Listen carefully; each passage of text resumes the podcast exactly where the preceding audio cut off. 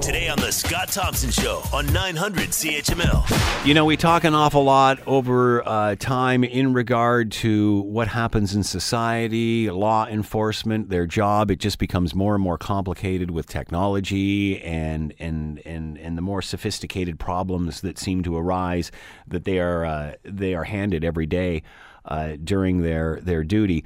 And many times uh, we don't take the time to thank the police, thank the fire departments, thank the paramedics for the great work that they do. And here's another great story of uh, of a Hamilton police officer who uh, really just and and I know they'll say this, doing their job, but but saved another life. And, and this is an incredible story. So I, I want to tell it, and I want you to hear it. And let's bring in Constable Sean Conley, Hamilton Police Service. He is with us now. Sean, thanks for the time, much appreciated. Thanks for having me.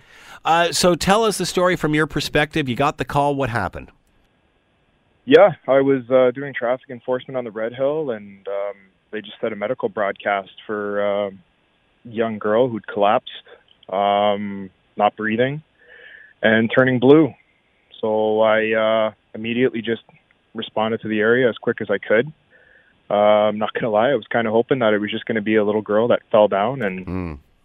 might need a little bit of help. When I uh, when I got there and I was directed down the pathway to where she was, um, teachers already had her in the recovery position with a jacket on her. And uh, when I got up to her, I quickly realized she was a lot more distressed than had just fallen down. I, I checked for a pulse, quickly realizing she didn't have one. Teachers told me uh, they had already gone to get an AED, and I just started chest compressions as quick as I could.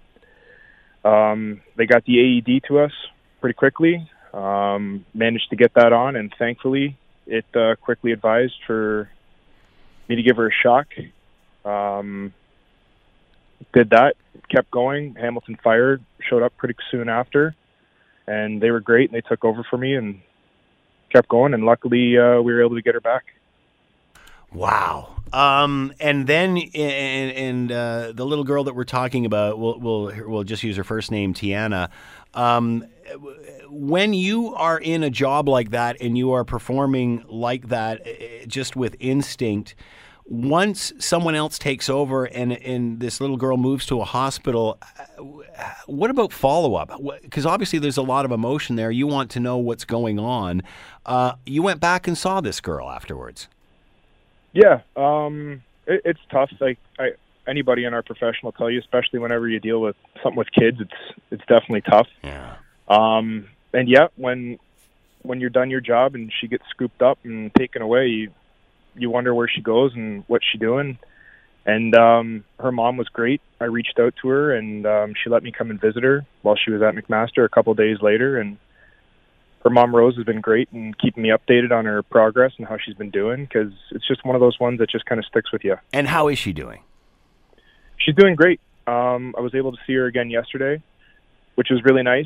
Um, What's it like mom- for you? What's it like for you though to you know you you're in that situation, Sean. You see this person in distress, and then to see them sitting there, you know, relatively healthy uh, afterwards. What's it like to meet that person? it uh, I'm not gonna lie, it was it was really emotional.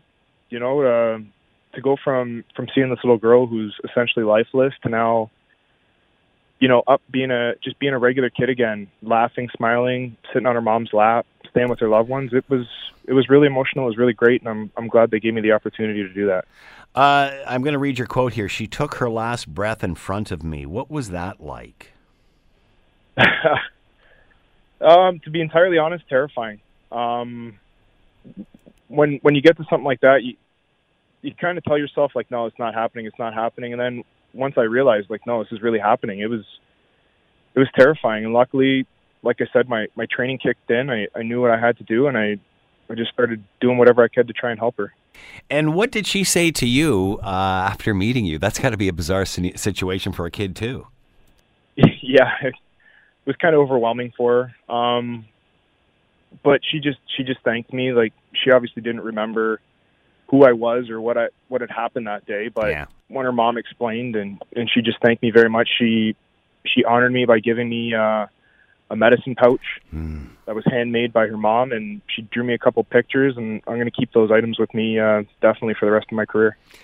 An incredible story. Constable Sean Connolly with us, Hamilton Police Service, uh, saving the life of, help saving the life of uh, seven year old uh, Tiana. Uh, Sean, thank you so much for sharing the story with us. And from everybody who has been touched by this story, thank you. Oh, thank you very much. I'm Uh, glad she's okay. Constable Sean Connolly, Hamilton Police Service. We can't forget stories like this. Thank you, Sean. Have yourself a safe weekend. Thank you, you too. The Scott Thompson Show. Weekdays from noon to 3 on 900 CHML.